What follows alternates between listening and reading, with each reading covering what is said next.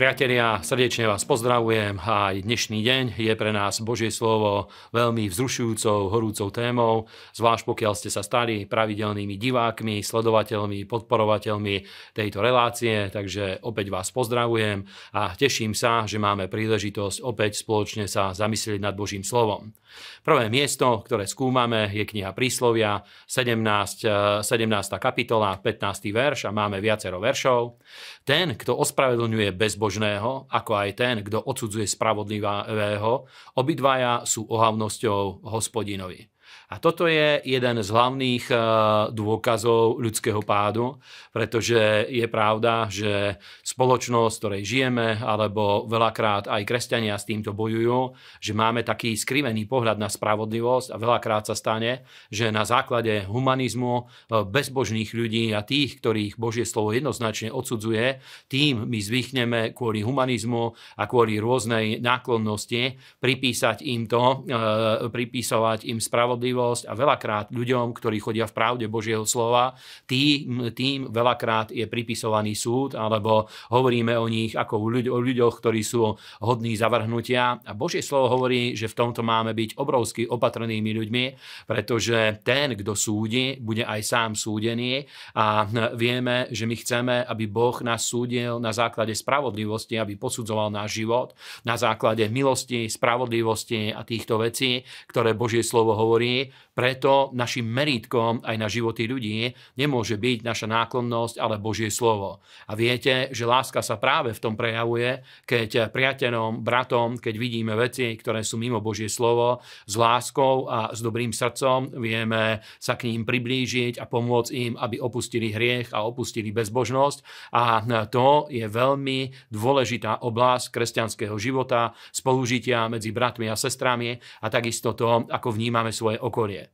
Ďalšie miesto je príslovie 17.17, kde hovorí, že priateľ miluje každého času a v súžení sa rodí brat. A je pravda, že práve tie ťažké obdobia, ktoré občas prídu na život každého jedného človeka a to, že existuje pouzbudenie, existuje bratská láska, to je to, kde, sa vie ukázať to, že kto je v skutočnosti bratom. Ďalšie miesto je príslovie 17.20.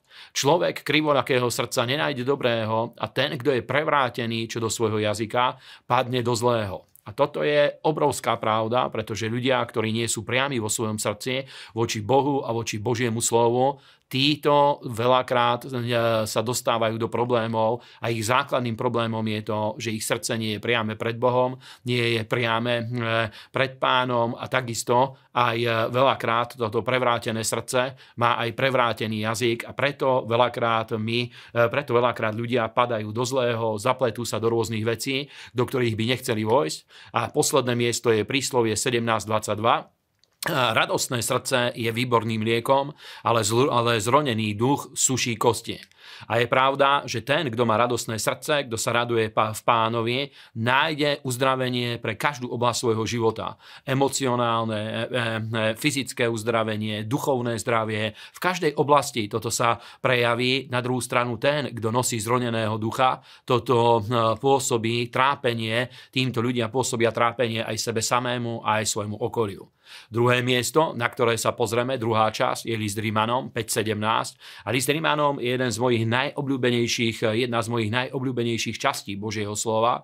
Samozrejme, milujem celé Božie slovo, lebo pochádza od Boha a od Svetého Ducha, ale Rímanom 5.17 nám hovorí, lebo ak pádom, prehrešením sa toho jedného kráľovala smrť skrze jedného, je o mnoho istejšie, že tí, ktorí dostávajú hojnosť milostnej a dar spravodlivosti, budú kráľovať v živote skrze toho jedného Ježiša Krista. A toto nám hovorí, že ako Božie deti, ako tí, ktorí sme sa znovu zrodili z vody a z ducha, nie sme viacej uh, odovzdaní tomu, aby sme boli iba chvostom, aby sme nasledovali rôzne, aby sme boli vedení rôznymi okolnostiami, ale Božie slovo hovorí v celej tejto časti, uh, 5. kapitoly, v tom závere hovorí, čo spôsobil pád Adama a čo spôsobilo vzkriesenie Božieho syna, jeho smrť a vzkriesenie. A hovorí o tom, že keď my príjmame hojnosť milosti, pretože skrze Ježiša Krista sa stávame účastníkom Božej milosti a príjmame dar spravodlivosti. My budeme kráľovať skrze Pána Ježiša Krista, pretože Božia milosť a takisto spravodlivosť zachováva naše srdce v podriadenosti Bohu a Božie slovo hovorí, že my sme, nám bola zverená táto autorita, aby sme kráľovali vo svojich životoch a nech vás Boh v tomto veľmi mocne požehná, nech vás vyučuje v tomto Svetý Duch. A posledné miesto je kniha proroka Ámosa, 9. kapitola, 11 až 15.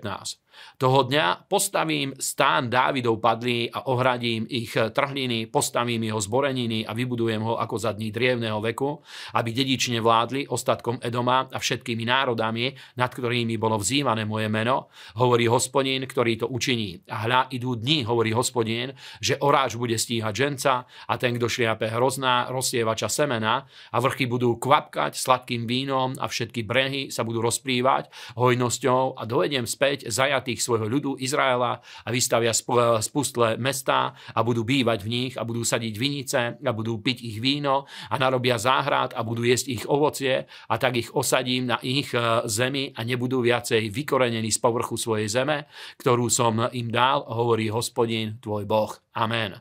A toto miesto hovorí o týchto dňoch, ktorých žijeme, lebo hovorí, že Boh obnoví bohoslužbu, ktorá je založená alebo ktorej centrálnou časťou alebo kľúčovou časťou je uctievanie živého Boha, je spojená s chválou, s vyvyšovaním, tak ako to bolo v Dávidovom stáne. A hovorí, že to bude obdobie, kedy Boh bude znovu obnovovať Izrael. A my vidíme, že Izrael skutočne je mocne hm, budovaný Božou rukou počas týchto dní, počas už eh, skoro 70 rokov Boh jedná s týmto národom veľmi mocne a prechádza to až do mesiánskeho proroctva, ktoré hovorí o tisícročnom kráľovstve. A je pravda, že tieto znaky nám hovoria, že žijeme v jednom období, kedy vek sa blíži k svojmu vyvrcholeniu a nastane jedno ďalšie obdobie. Mnohí čakajú koniec sveta, ale Biblia nehovorí o konci sveta, hovorí o zmene veku.